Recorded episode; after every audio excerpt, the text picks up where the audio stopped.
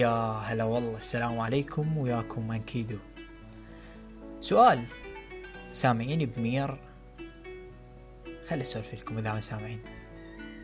هاي عود الأمريكان فرحانين بإنجازهم محطة الفضاء العالمية اللي ما قدروا يسووها بدون روسيا بس روسيا سابقتهم بإنشاء محطة فضاء قبلهم وكان إنجاز خلى العالم كله يصفن واللي هو مير.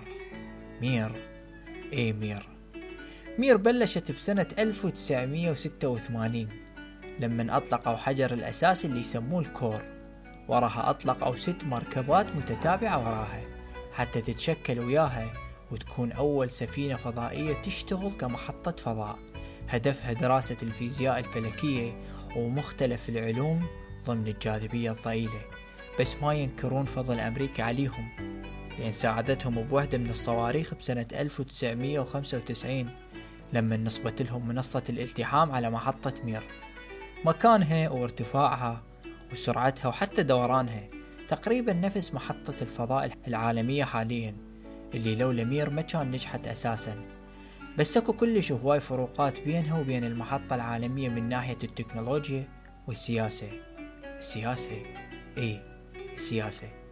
رغم إنه أمريكا ساعدتهم مرة تسع سنين من الإنشاء ورغم انه إنشاء المحطة وإطلاقها صار في فترة انهيار الاتحاد السوفيتي وانتقلت إدارة مير إلى روسيا حصرا بس تسعة وتسعين بالمية من اللي راحوا المير كانوا روسيين. واللي مو روسيين كانوا أما روسيا دازتهم أو الرحلات اللي سمحت بيها روسيا ورا سنة 2001 اللي انقطع بيها التمويل للحكومة عن مير. وإدارة مير فتحوا رحلات شبه سياحية على مود الفلوس.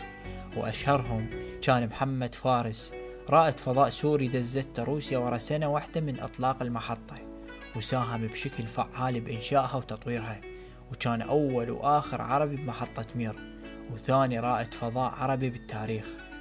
وواحد من الأرقام القياسية اللي ليها هسه محتفظة بيها مير هي أطول فترة بقاء بالفضاء واللي شايل هذا الرقم هو بولياكوف اللي بقى سنة واحدة وشهرين و12 يوم و18 ساعة.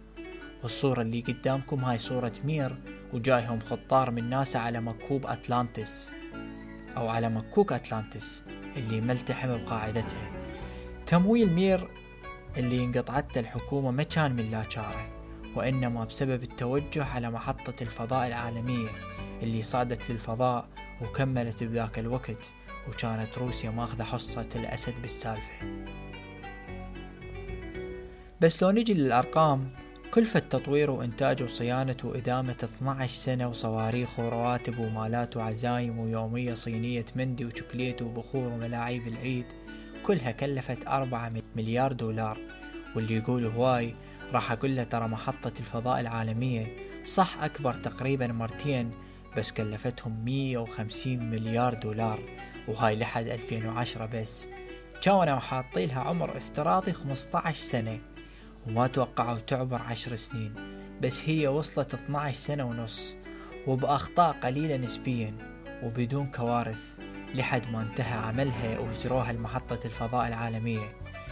الفيديو راح يصير كلش طويل إذا نسولف عن مير لذلك راح نحاول نذكر بقية المعلومات بغير فيديو. لأن كل شي سوته مير كان إنجاز وكل تحدي كان الأول من نوعه.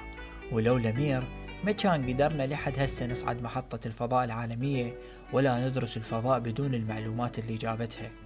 بسنة 2001 بشهر الثالث طلعوا آخر سكان مير منها ورجعوا للأرض وأخذوا القطع اللي يردون يحتفظون بها بالمتحف وبدت مير بمرحلة الانتحار التدمير الذاتي عن طريق أنه تدخل الغلاف الجوي للأرض حتى تحترق وتصير هواء. وأبسط طريقة هي أنه بس تقلل من سرعتها حتى الجاذبية الأرضية تتغلب عليها وتجذبها. وصلت سرعتها تقريبا 200 كيلومتر بالساعة ودخلت الغلاف الجوي وبدأت تتحطم وتحترق لحد ما انتهت وصارت هواء منثور. وراح أعطيكم صورتها وهي تحترق قدامكم. هاي نهاية الفيديو. شكرا للمشاهدة. حط لنا لايك واشترك في القناة. واكتب لنا تعليق مثلك حلو. مع السلامة.